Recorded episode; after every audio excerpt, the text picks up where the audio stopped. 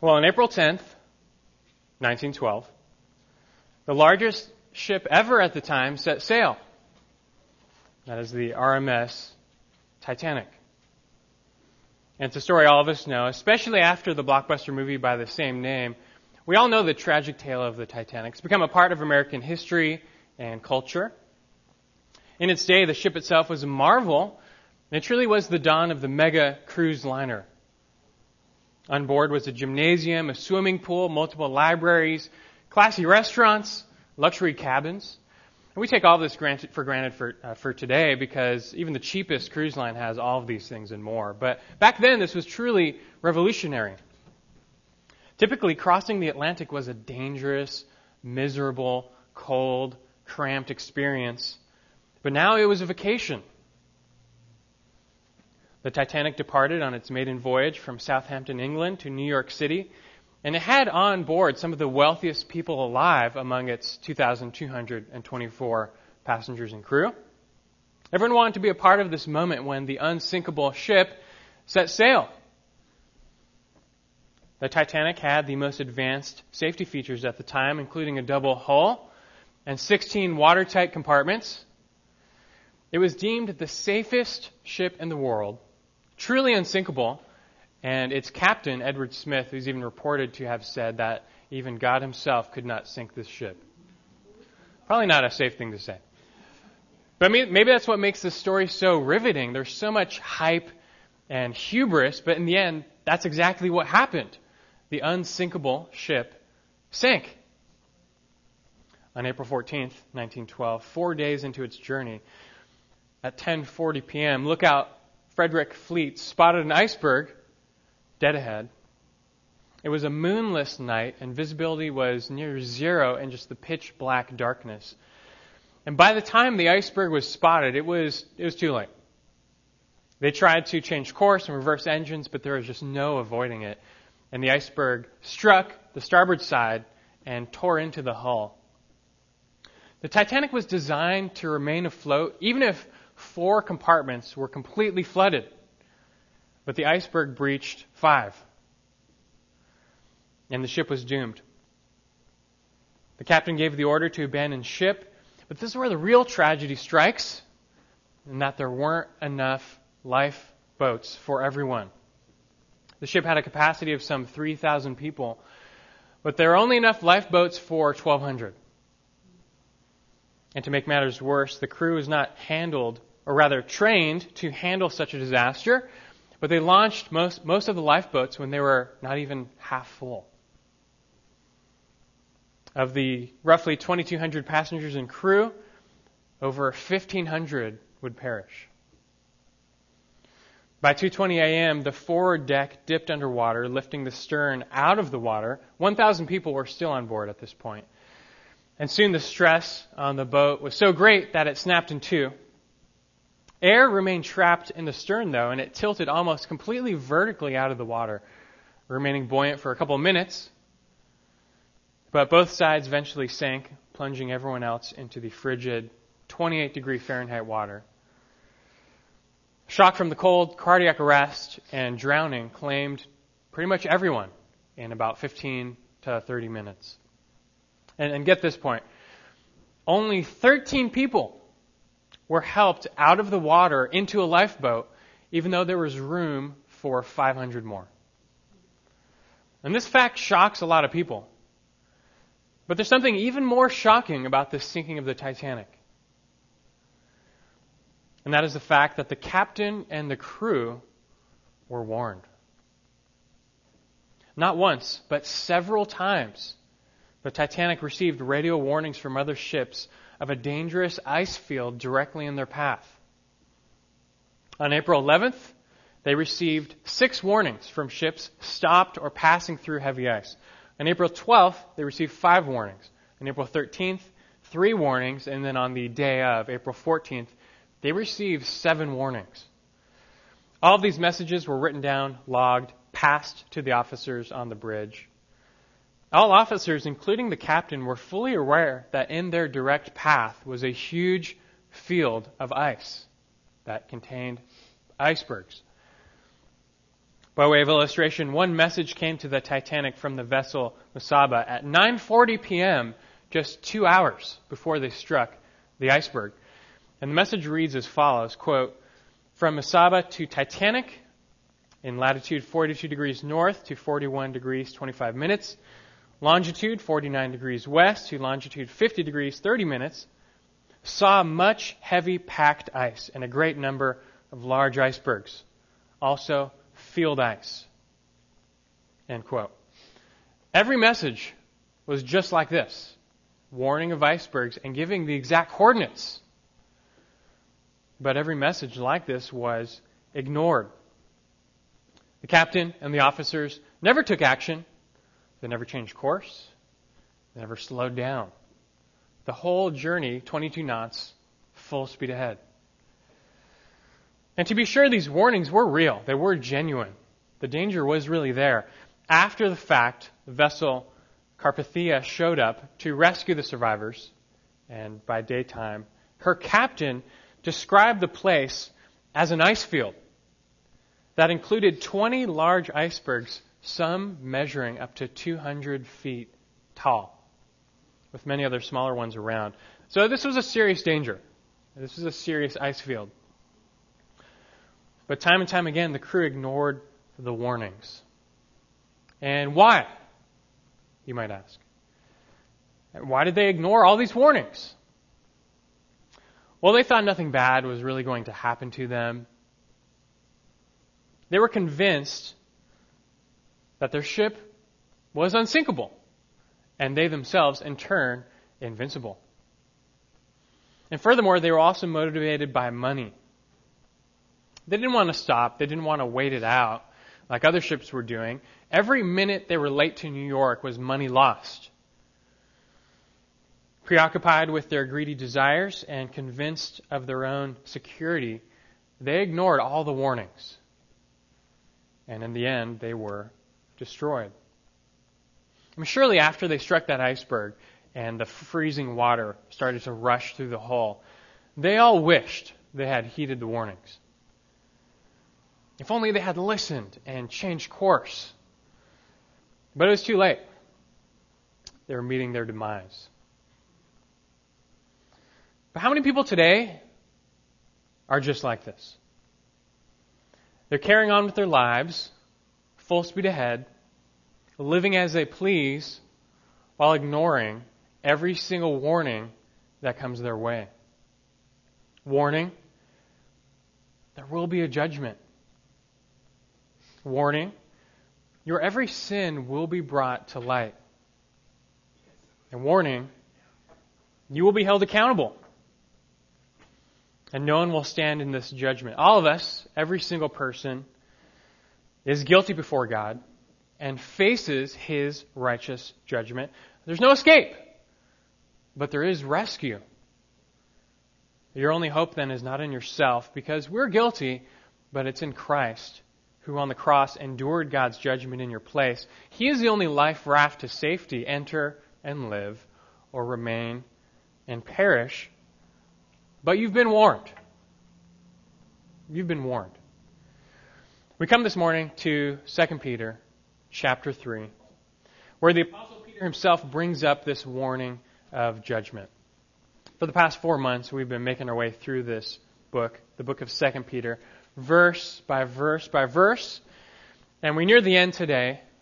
So you can take your Bibles and open them to 2 Peter chapter 3. It's almost near the end. Just go to Revelation and just start going backwards. 2 Peter chapter 3. Before we finish this letter, though, we've got to make our way through a, a heavy, yet nonetheless important passage on nothing other than judgment. Now, I've got to say, it comes with the territory. When you go and preach through the Bible verse by verse, you just can't skip over things. You just can't skip over these verses. And some preachers, they like to give light and fluffy and uplifting messages all the time. And, and don't get me wrong, there, there's a place for the uplifting message. In fact, last week, you know, we need encouragement. But we also need warning. And we need these reminders. And that's what we will find this morning. We've seen this for weeks now but specifically in 2 Peter, Peter is writing to warn the church against the rise of false teachers. And these false teachers were denying a future judgment in connection with the return of Christ. They're saying, look, God is, God's not going to judge you. Christ isn't coming back. just go ahead, live as you please. It's fine. But this is wrong, and Peter writes to set things straight. He's got a dual purpose. To those who reject God, he says, Be warned. He knows many will still ignore the warnings, but at least they're warned. But to those who trust in God, be encouraged. God has not forgotten you. Christ will return for you. And the end of all things is really just the beginning of your eternal life with God. Still, though, Peter's words as he nears the end of this letter, they're heavy words. Subject matter is serious, even a little bit gloomy at times, like a dark rain cloud. I think we know the coming judgment is not the most fun thing to talk about, but it is good for you. From time to time, we need passages like this to remind us. Know, most people, they like to go through life, you know, nice and distracted. Let's keep things light. Let's not get too serious. Let's not shake things up. But listen, you need to stop and think about eternal things from time to time. Although it's somber, it's good to think about death and what comes next. Listen to this Ecclesiastes chapter 7, verses 2 and 4, a little bit of God's wisdom from the Old Testament. It is better to go to a house of mourning than to a house of feasting, because that is the end of every man, and the living takes it to heart. The mind of the wise is in the house of mourning, while the mind of fools is in the house of pleasure. In other words, what he's saying is it's, it's better for your soul to go to a funeral than to a party. Why? Because you're being confronted with reality. And there's nothing wrong with having a good time, but look, there's more important things in life, such as death and what comes after. We're all headed for it. The question is, are you prepared? And the warning signs are everywhere. They tell you what to look for, they tell you what's coming, they tell you what to do about it. The question is, will you heed them or not? And it's all about time. Solomon in Ecclesiastes, he tells us to consider our time on earth because our days are numbered. We're dealing with a limited time here. We've got a short amount of time now, followed by an eternity after. And what you do with your time here affects your time there. So you better use your time here well. And you better get this time right. And not everyone does. Some people, they want to spend all of their time in, as Solomon would say, the house of pleasure. Just going through life nice and distracted. But the warning signs are there for a reason. And just like Ecclesiastes, our passage in 2 Peter 3 is telling us about the importance of time. It really is all about time, when you put time itself into its proper perspective, everything else in life makes sense and falls into place. And so we want to learn this lesson about time from 2 Peter. And we're going to do that now. From our passage, 2 Peter chapter 3 verses 3 through 7, I want us to learn three lessons about time so that you may come to spend yours well. Three lessons about time so that you may come to spend yours well. And the first is this from verses 3 and 4. It's a lesson from the present. A lesson from the present, namely, there will be mockers. There will be mockers. And look at verse 3 with me. 2 Peter chapter 3. Look at verse 3. Know this, first of all, that in the last days mockers will come with their mocking, following after their own lusts, and saying, Where is the promise of his coming? For ever since the fathers fell asleep, all continues just as it was from the beginning of creation.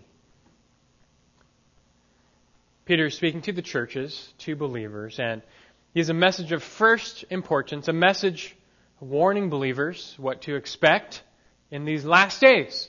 Last days is a technical term used in the New Testament by the writers to refer to this entire age, the church age the last age before the return of Christ. This world has been completely dominated in every age by those who oppose God, and that continues now, but it won't continue forever. This is the last age before God's kingdom comes. It's called the last days. And still, we in the church must live through these last days for however long they last. And Peter does not want Christians to be unaware or caught off guard false teachers will arise. We've learned that several times, right? Also, he says, there will be mockers. This is here his first lesson from time, from the present. There will be mockers. New Testament makes crystal clear that there will always be those who hate Christ, who hate those who follow him. They will slander, they will malign, they will persecute you in many shapes and forms. In fact, I want to show you this, that it's only going to get worse, according to Scripture. And keep a finger in 2 Peter and just page backwards to 2 Timothy chapter 3. It's not far at all. 2 Timothy chapter 3, just go backwards a little bit.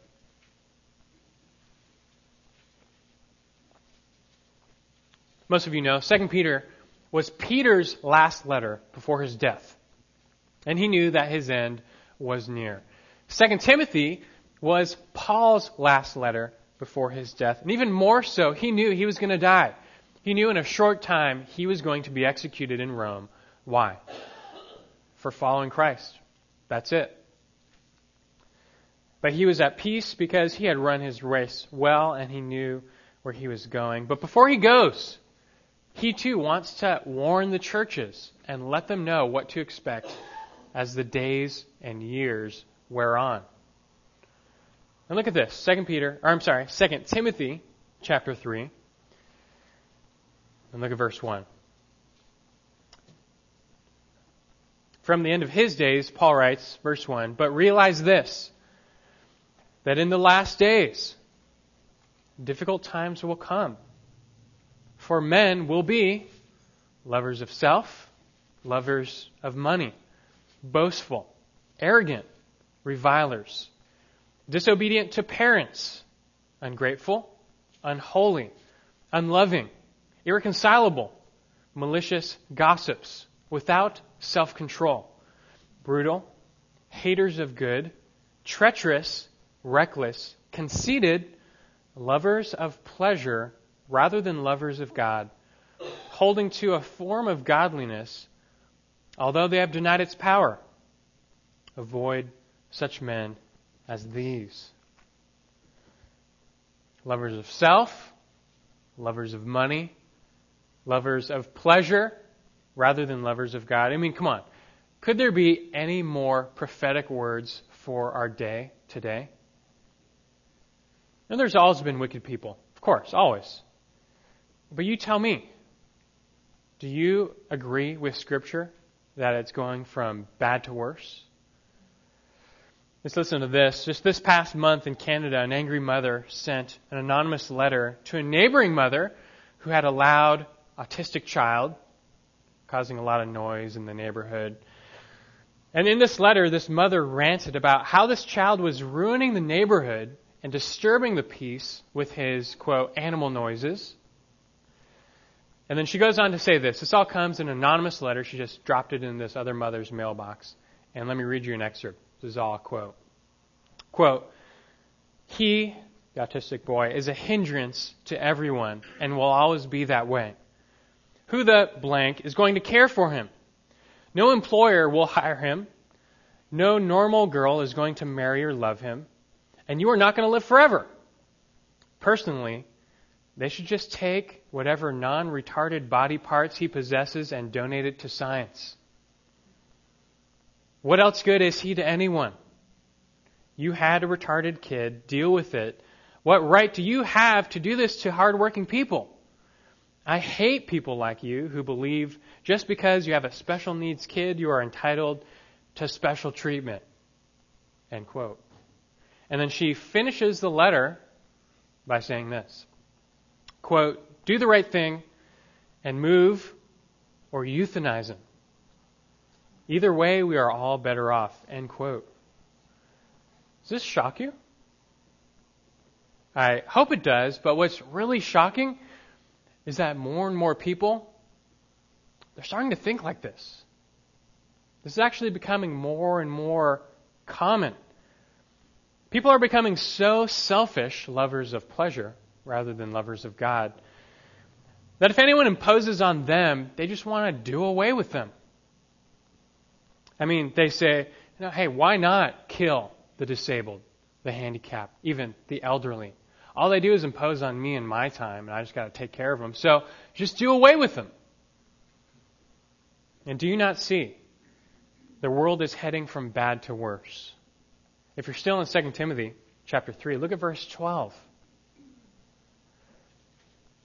He says near the end, Indeed, verse 12, all who desire to live godly in Christ Jesus will be persecuted.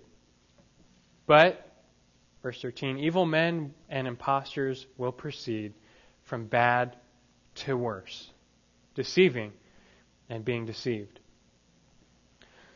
So wake up, Paul would say to you, and wake up, Peter would say as well. This is the age we live in. This is the last days, characterize this whole age. And learn to expect it's promised to get worse.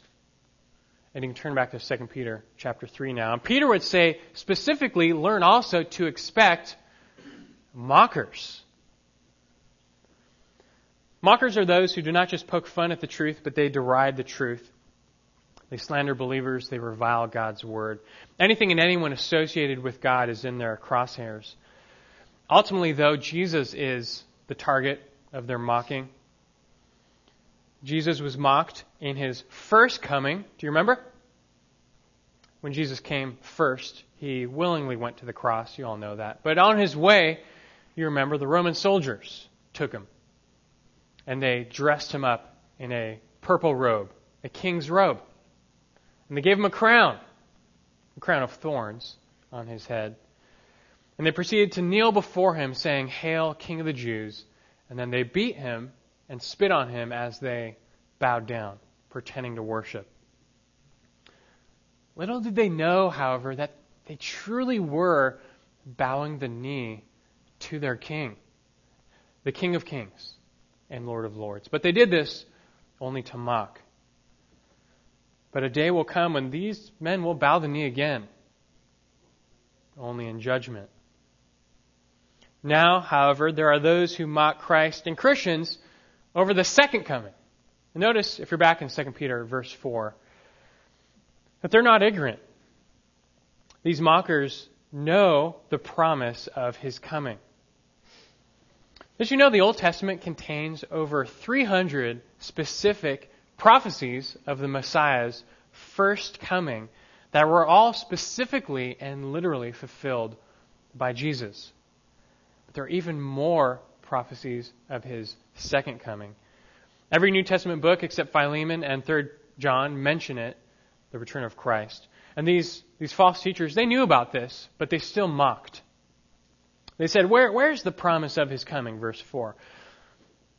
Mockingly they asked, Forever since the fathers fell asleep, all continues just as it was from the beginning of creation. Well, what they're saying is, you know, where is this God of yours? There's been no judgment so far. Life goes on just like always. If these people were alive today, surely they would point to the laws of nature. Look, nothing changes. There are no miracles. Everything just continues like normal. So if this God is real and he's going to judge, where is he? And Peter is going to address these mocking statements in the next few verses. We'll get there shortly. But at this point in this verse, he just says, look, realize, understand, expect. People will mock. There will be mockers. And if you stick to the faith, you will be mocked as well. But first, can we ask this? Can we ask why? Why do they do it? Why do people mock? Not just sit silently or just disagree, but why have people mocked God and the truth since the beginning? And the answer is to silence their consciences. You see, it's really hard to enjoy a life of sin when your conscience keeps nagging you, telling you, hey, you're going to be judged for this. God is going to hold you accountable for what you do. There will be a day of accounting. I mean, that voice, it's such a buzzkill. So they have to suppress that voice. And mocking really helps. Mocking really helps. You have to realize that to unbelievers, the presence of morality functioning through a conscience is really quite bewildering. I mean, it really shouldn't exist according to their worldview. I mean, after all, if, if all we are is just a bunch of evolved cosmic space dust, there shouldn't be such a thing as morality. Atoms don't know right from wrong. Outer space doesn't know right from wrong. Even animals don't know right from wrong. But here we are. All of us, moral beings with that little inner voice convicting us of wrongdoing. Where did that come from? And the conclusion, it's pretty obvious God. But they just hate that answer. Because they don't want to live under God, at least not a righteous God, not a holy God, not a God who must punish sin, not a God who has, won't look the other way. I don't want that because that confronts their self centered lifestyle. So they do away with God, they suppress their consciences, and they do this oftentimes through mockery. And what Peter is saying in all this is just look, learn to see through this. Just learn to expect this and see right through it. Peter lifts the curtain and says, just know, understand, be prepared. Mockers will come, that they always have been here. And what are they following? Verse 3. They're just following after their own lusts. That's all they're doing. They reject and they mock because they love their sin. And that's it. And when you understand this, their mockery will not so easily discourage your faith. And this is his first lesson. His first lesson from time, from the present, namely, this age, that mockers will come. So expect it. It's a lesson telling you to wake up. It's a lesson telling you to watch out. It's a lesson telling you to expect this and to stand firm. Just to stand firm, even in the presence of those who mock. We move on now to a second lesson from time, a lesson from the past. Secondly, now, a lesson from the past that the world is in God's hands. It's the second lesson from verses 5 and 6.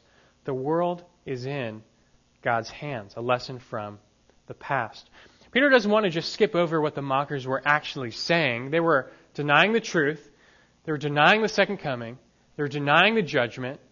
They're doing all of this in a mocking fashion, and they're even justifying their beliefs based on the fact that the earth just keeps on spinning. Their basic claim was that, look, God hasn't intervened so far, so why should we expect that He will do so in the future? But this is a huge oversight on their part, for God has intervened. Indeed, the entire world is in His hands. Look now at verse 5 in 2 Peter chapter 3. Verse 5 For when they maintain this, it escapes their notice that by the word of God the heavens existed long ago, and the earth was formed out of water and by water, through which the world at that time was destroyed, being flooded with water. These verses are useful for us, but they're really directed at the mockers. And the point, it's really simple. Yes, God has stuck his nose in the earth's business before. In fact, he created the whole thing and even destroyed it once. So you can be sure that he will intervene again. Peter brings up two monumental events from the past that demonstrate more than anything God's total control over the universe and his intervention in it creation and the flood. For the false teachers to dare think that God would not judge was a costly oversight. Really, though, this was no oversight. Theirs was a deliberate denial of the truth. Now, it is true that the world we see ticks on in a largely uniform manner, an orderly manner. Our universe seems stable. It just runs like a, like a well oiled machine. We don't see gravity reversing itself unexpectedly, where all of a sudden we float up in the air and crash back down. The sun doesn't suddenly turn off. The earth doesn't just suddenly spin off into space. Everything is ordered.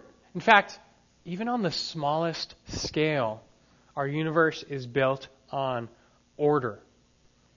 You may not know this, but in our universe, there are what's called the four fundamental forces. You ever heard of that before?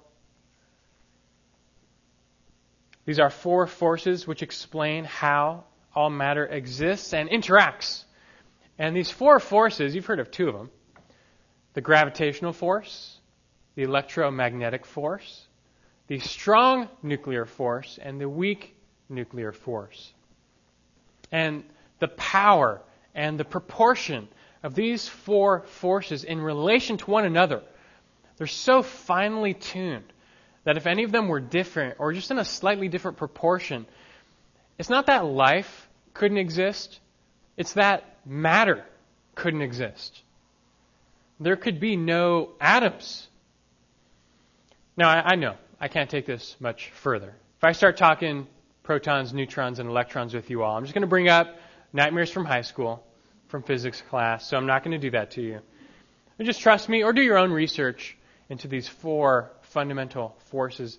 Just the amazing nature of these laws of nature. And they really are amazing when you see it all. But just know this, which the natural man fails to acknowledge, that nature's laws are true and they're amazing. But nature's laws are God's laws. They derive their order from His order. And contrary to the mocker, you don't get something from nothing. You don't get all of existence time, space, matter, the four fundamental forces from nothingness. And to believe that takes way more faith than the truth, namely that God is behind the creation. Just as Peter says, it was God who created the heavens and the earth. With just a word, he spoke our existence into being.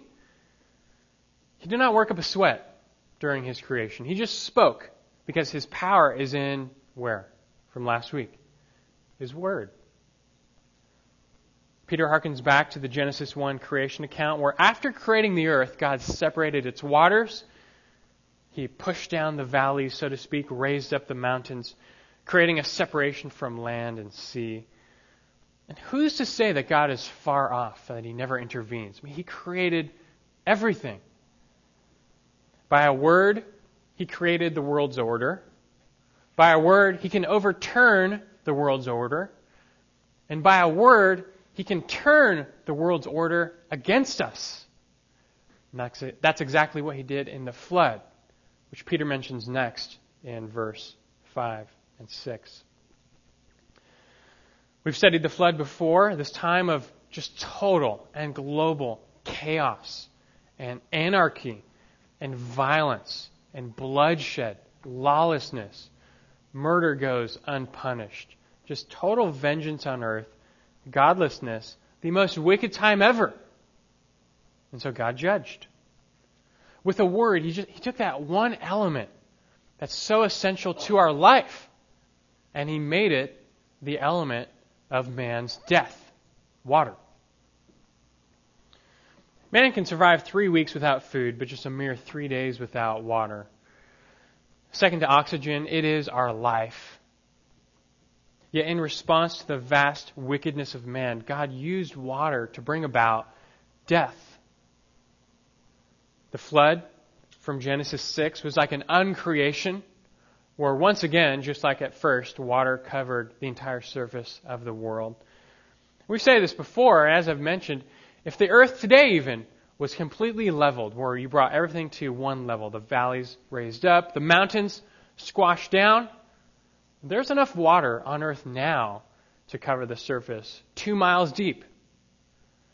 So the water was there, and with a word, God spoke, the skies opened, the fountains of the deep burst open, and man's life source became man's demise.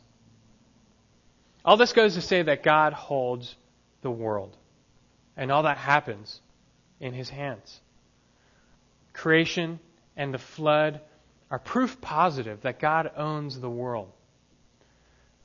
But you may still ask, well, where's he now? So where is he?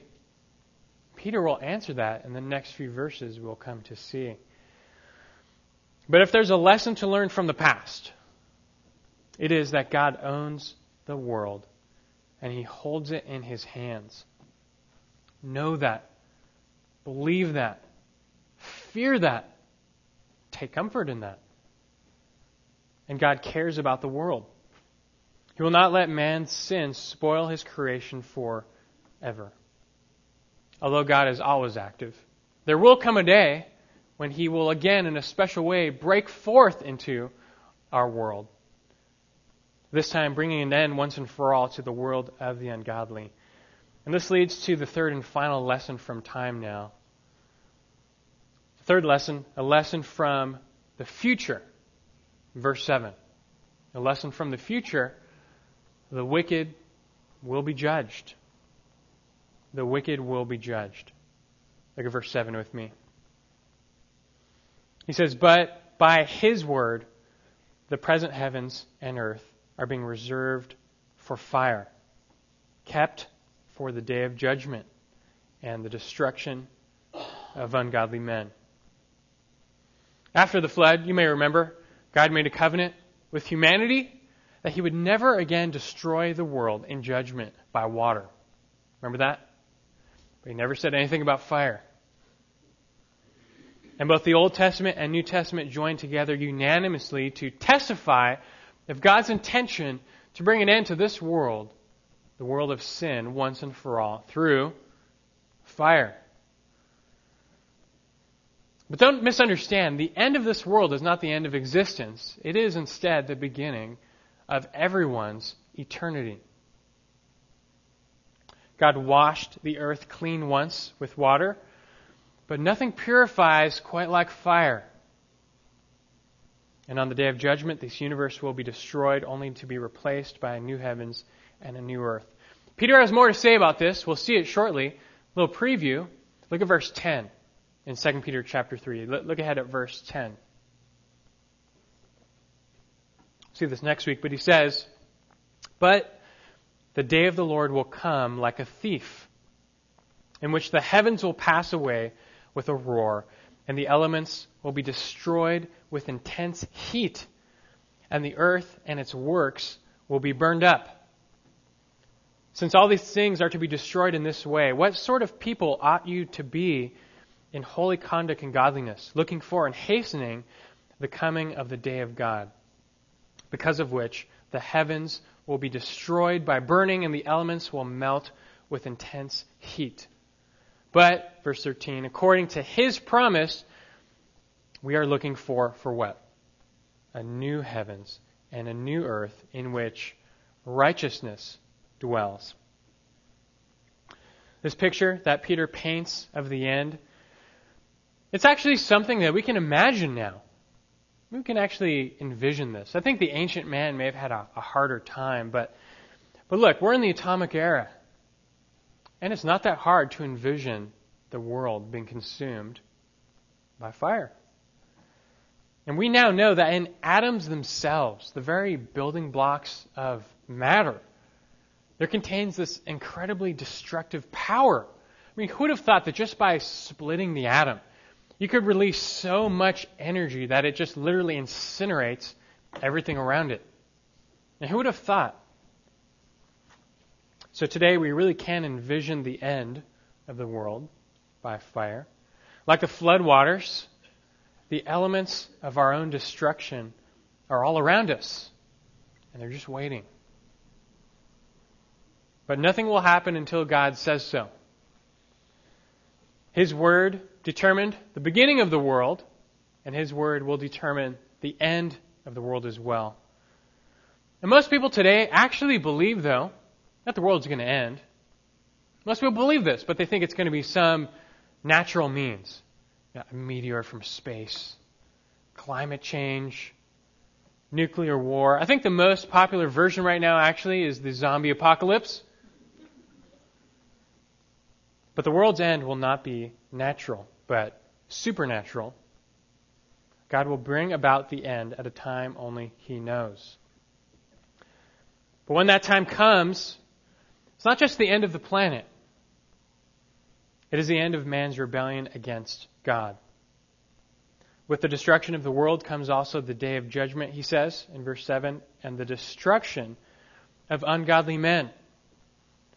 And this is referring to nothing other than what the Bible calls the great white throne judgment, that final, last judgment.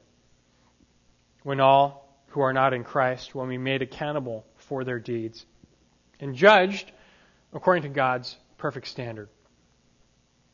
No one will pass through this judgment. Everyone who stands there before the throne is guilty, and they'll be cast out of God's glorious presence forever. It's amazing how much of what Peter says is exactly what John says at the very end of the Bible. Why don't you turn there now? This will be actually the last place we'll look at. Let's go all the way to the very end, Revelation chapter 21. The second to last chapter. And look at how similar these passages are. Revelation chapter I'm sorry, chapter 20. And we'll read the first verse of 21 as well. But look at Revelation chapter 20. And this is the end. This is the end of the line for this world, at least. And Here's how it ends. This is after Christ returns, after the kingdom, after the final rebellion, you name it. This is the very end. Verse 11 of chapter 20. This is John speaking of this vision. He says, Then I saw a great white throne, and him who sat upon it, from whose presence earth and heaven fled away, and no place was found for them.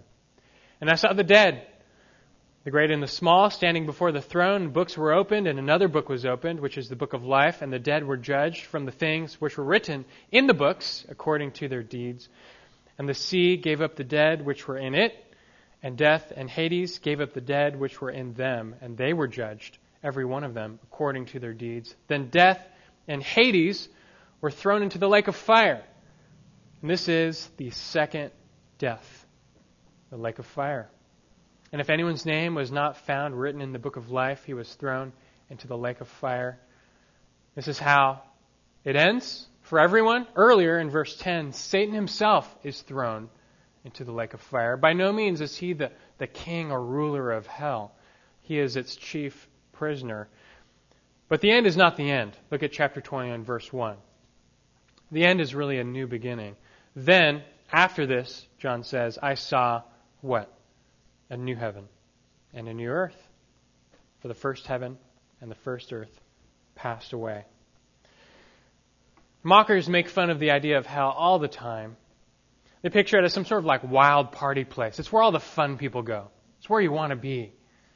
And have all these quotes like, oh, it's better to be a king in hell than a servant in heaven. But such quotes really are the height of foolish ignorance and the ungodly who reject Christ will find a rude awakening. This is a lesson. This is a lesson from the future. It's a lesson of warning. Just like in the flood, the wicked will be judged.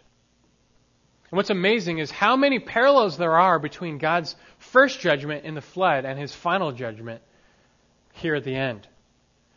In both cases, just beforehand, the world was dominated by extreme wickedness. In both cases, the unrighteous mocked the righteous. In both cases, the wicked were warned and offered salvation. In both cases, the wicked rejected all warnings and we're swept away. It's kind of like Jesus said. Remember? Matthew 24. He said, For the coming of the Son of Man will be just like the days of Noah. For as in those days before the flood, they were eating and drinking, marrying and giving in marriage until the day that Noah entered the ark, and they did not understand until the flood came and took them all away.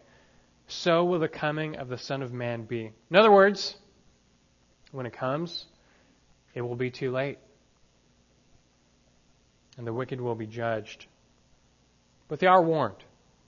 So realize what Peter has for us here. It's, it's a serious message. It's a somber message. But it's also a loving message. You know that? When someone is in danger, the most loving thing you can do for them is to warn them.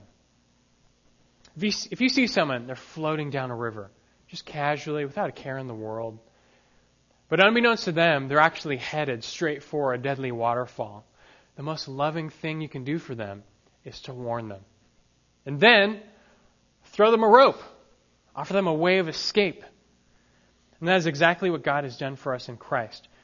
Everyone is on that path path of destruction. We're all headed for the waterfall. There's nothing we can do to stop ourselves from plummeting over. We are lost.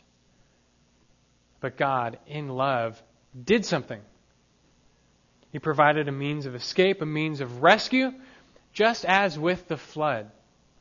God offers an ark of salvation, and Jesus is that ark. Enter and live, or remain and perish. You've been warned and you've been offered. Enter Christ and be saved. No, why are we judged in the first place? I mean, what, what's with all this judgment stuff? Why? It's because of our infinite debt of sin that we've racked up before an infinitely holy God. And you can't pay back an infinite debt by just trying to be a good person, trying to be nice, living a, a good life. But Jesus on the cross, He paid that debt for you. Such that if you go to Him, if you turn to Him, if you follow Him, if you humble yourself and acknowledge your huge debt of sin before the Lord, and you cry out to Christ to, to save you as Lord and Savior, He will. That's all you have to do. He will have compassion on you and mercy on you like we read in Psalm 103, and you will be saved. This is the only way of escape from judgment. Reject Jesus, though, and your doom is certain because he, there's no other way of not falling off the waterfall. He's the only means of escape. I think you all know that famous verse, right? John 3:16. But do you know what comes after it? You probably don't. Just listen, I'll read it for you. John 3:16, "For God so loved the world that he gave his only begotten Son, that whoever believes in him shall not perish, but have everlasting life. Verse 17. 4. God did not send the Son into the world to judge the world, first time, but that the world might be saved through him. He who believes in him is not judged.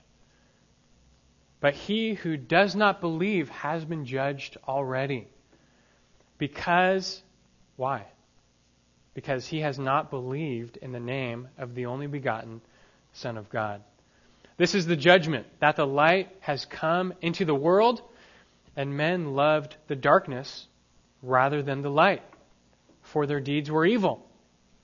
For everyone who does evil hates the light and does not come to the light for fear that his deeds will be exposed. But he who practices the truth comes to the light so that his deeds may be manifested as, as having been wrought in God. And here's the message. For those who have embraced Christ as Lord and Savior, be encouraged and take heart. For you, that there's no condemnation. For you, there's no judgment. You have escaped in Christ. In fact, God has instead richly blessed you, and for you, eternal life waits. So, what do you do now? We just press on. Press on, remain faithful. And as we'll see in the next week in 2 Peter, use the little bit of time you have in this life to serve God and enjoy God as much as possible. That's it. That's what this life is for. It's all about time and the time you have. And for those who do not know Christ, though, the message is be warned. And for you too, it's all about time. Hebrews 9:27 says, "It is appointed for men to die once, and after this comes the judgment." That's how it works. So enter the ark of Christ before it's too late. We started off talking about the Titanic, how they famously war- ignored warning after warning of impending danger. I failed to mention one thing that the last warning they received of the icebergs came just 30 minutes before they struck the iceberg. There's a nearby ship, actually pretty close, called the Californian. They tried to send the Titanic one more warning, saying that they had stopped in the ice and that they were surrounded by a field of ice. However, at the time, the Titanic's radio operator, his name was Jack Phillips, he was extremely busy working the machine, and he was sending out outgoing messages from the, the passengers. He had a backlog of, of personal messages to send out. This was all by Morse code, mind you. But the Californian's warning message interfered with the Titanic's operator. So he messaged back. He interrupted. He messaged back, and he said this quote, "Shut up, shut up, I'm busy." End quote. End of message. He had this one last urgent message of warning, and he ignored it. Phillips was so busy with life. He was so busy with, with work. Nothing bad. He was so busy with the things of the world that he just didn't have time for the warning. And he ignored it. He ignored the final warning that could have saved his life. And instead, just shortly after, Phillips would die in the ice water. And no one thinks today is their last day. Everyone knows that they're going to die, but not today. But who knows? You too may only have 30 minutes left. And this may be your last warning. You've been warned. Turn from your sins, humble yourself before God, cry out to Him in Christ, enter the ark of Christ, and live, you'll be saved. Would you pray with me? Lord in heaven, we, we thank you for a word of warning.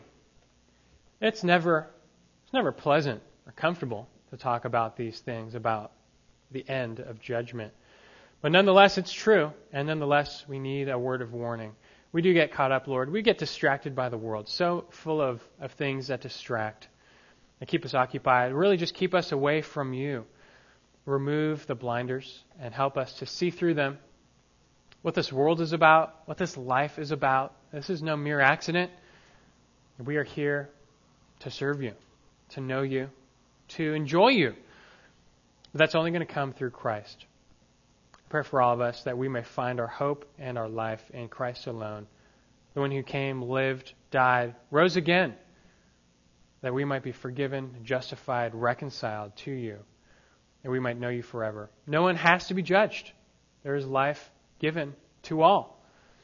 I pray for all of us that we would heed these warnings, enter the ark of Christ, and live. Bless us as we go from here.